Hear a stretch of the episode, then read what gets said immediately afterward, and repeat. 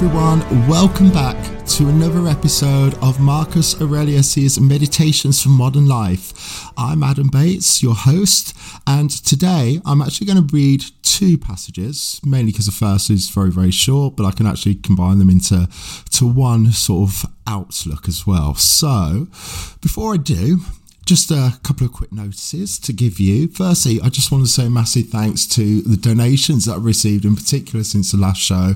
Some of you have been extremely generous with that, and um, you know it, it, really does mean the world to me. Um, I'm really, really grateful for your support. Obviously, the more that you guys can do with things like that, the more time I can you know start to dedicate to doing this kind of work. And I've got something else on that to come up as well. Um, but also before that, thank you as well for all the lovely like comments comments that I'm seeing on the episodes, particularly on Spotify. Um, do remember if you can leave those comments, leave a rating or leave a review and rating on Apple iTunes or, or wherever you do listen to your podcasts. Anytime you do so, it's going to help the show like be near the top of other people's feeds, right? So we can get new listeners and then that will help the wisdom that hopefully you have taken from the content be spread to others as well. Now, something special though that I have just started in a Patreon account for the show. Now, I'm still kind of messing around with this at the minute, but um, I do intend, well, I've already done some, but I'm going to be putting content on there that is only going to be available to people who do subscribe to the Patreon. Um, so that will be, you know, I've already done like a couple of episodes from meditations. For example, I've done a retake of the first episode, just completely different thoughts on the passage. Um, but then it also allows me the chance to skip forward and just pick random sort of passages as well. So there is like a episode on a passage from book six on there as well, as well as some other content. Um, already, but um, I do intend to do more. I'm totally open to your feedback on that as well. And In fact, be uh, you know be really grateful for any thoughts and you know things that you guys would like to see, things that might benefit you. Um, and I have got a tiered um, service on there. So basically, there's three tiers that you can sign up to. There's the Marcus Aurelius tier, the Socrates tier, or the Oracle tier, all giving you like different kinds of things. Um, but uh, again, you know, do like any suggestions of stuff that you guys have, that'd be more than welcome. I did notice as well that there is actually a feature on there to do sort of like a live stream. So, you know, maybe some live Q and A's with listeners will be something that I can do in the future. So, um, exciting stuff to come. Anyway, the um, Patreon, I, you will find the link in the episode notes, but it is patreon.com forward slash stoicism for modern life. Now, on with today's episode. So, first, I'm going to read from book four, passage 34, sorry, 35, and then I'm going to go straight into passage 36 as well. All is ephemeral, both memory and the object of memory. In passage 36, Constantly observe all that comes about through change and habituate yourself to the thought that the nature of the whole loves nothing so much as to change one form of existence into another, similar but new.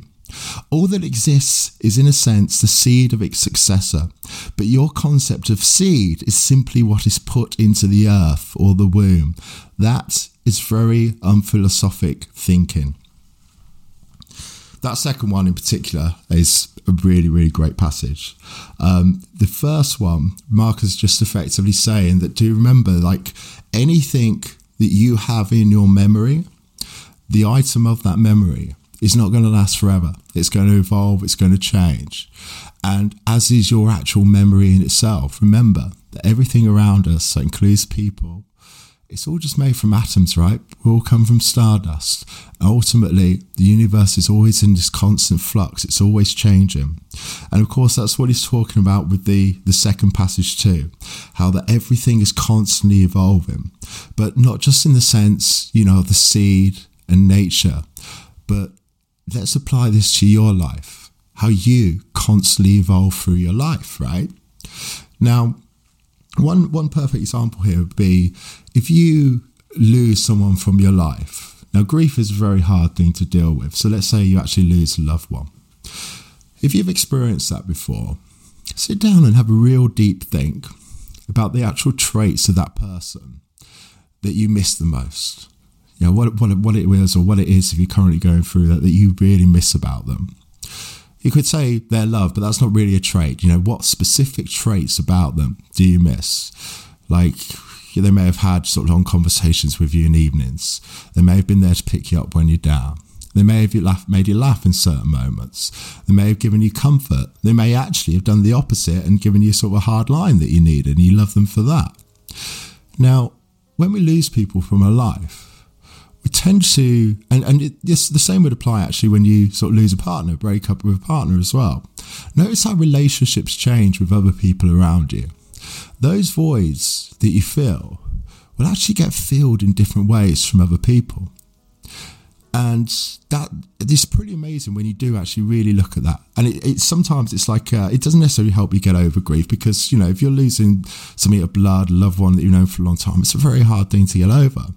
But it certainly helps when you actually examine the specific traits that you are grieving over or that you miss them for that they brought into your life and then see when you actually can then sort of see the beauty of how other things have come into your life to replace that in different ways that kind of makes you feel like an overwhelming sense of gratitude. And that's pretty amazing, can be pretty damn powerful. But then look back over your life to all kind of things. Let's say you fall out with a friend or you lose a friend at school, right? Very unlikely if you're an adult now that you kind of, and when I say lose a friend, you know, you fell out, right? You, it's very unlikely that you would look back as an adult now and still be like feeling resentment or pain towards that, right? And why is that? Well, did you not then sort of develop better, firmer friendships with other people as life went on? Maybe that friend actually wronged you in a way, or you believe that they did. Well, did that not actually affect your character or even affect your judgment with friends in the future? Maybe you valued different things in, in other friendships later on. And those new set of values that were created actually made those future friendships stronger you can relate this to partners as well, can't you? You know, those earliest loves and stuff, the heartbreak and stuff at a time, maybe as a teenager and a young adult. Think of how you evolved from it and what you learned. I don't just mean you got stronger, right? What makes us stronger? Wisdom. You will have changed in that you would have started to see things differently. You would have started to value different things. Or you would have been made aware of the voids in your life you know, how often, by the amount of times that I've gone through a breakup and then I've done some, some of my best photo shoots right after going through breakups. I see it as a chance to like better myself. And I think we all kind of do that, don't we? And we then move on to later relationships in our life. And we're certainly then not kind of re- regretting or feeling resentment for that lost love that we had when we were a teenager. See, if you consider what you know now, compare yourself to 10 years ago, 20 years ago, 30 years ago, depending on, of course, how old you are. Now, of course, as we get older, we may sort of lose some things of youth, but what one thing is always improving as we get, become adults? It's our minds, right? Every single experience gives us a new data set. The greater that data set that we have, the greater ability we have to make the right choices choices that will help us thrive in life, make the right decisions for us, for our work, for our family, for our loved ones, for our relationships. Sometimes we may experience something that is, you know, comes as a shock to our health, right? And we get a scare from a doctor. Well, what, what happens as a result? We might start changing our diet. We might start learning about foods and nutrition, stuff that we had never really cared about before. And then we we're able to pass that stuff on to friends and, you know, to our children as well, so that they live a happier, healthier life. You see, everything that we go through will change. We're constantly evolving as humans through every single moment in our life, through every single day and every single encounter, every single experience. And that's what shapes us. And if from a child to now, you've constantly improved in wisdom, and I'd like to think you'd all think that you become better people as well, that wisdom, you're better at giving advice to others. You're better at giving yourself the correct advice making the correct decisions. Hopefully, you agree with that. If that is the case, then why would you resent any of the things that happened to you? You see, in a way, all those experiences they serve you. But you know what else? The most challenging experiences are actually the ones that shape us the most. They're the ones that give us like a, say we're constantly evolving, but they give us like a thrust. You know, it's those greater challenges that sort of see the, the, the sprouting of the seed burst through the soil or the first flowering of the plant, so to speak. They take it onto a new level. And they're the ones that make us grow the most. So when we encounter these difficult challenges, just see it as us evolving. That experience is going to massively serve us. And in serving us, it serves the people that we care about, the people that we love. Thank you very much for listening, everyone. Hope you enjoyed the episode. I'll see you next time.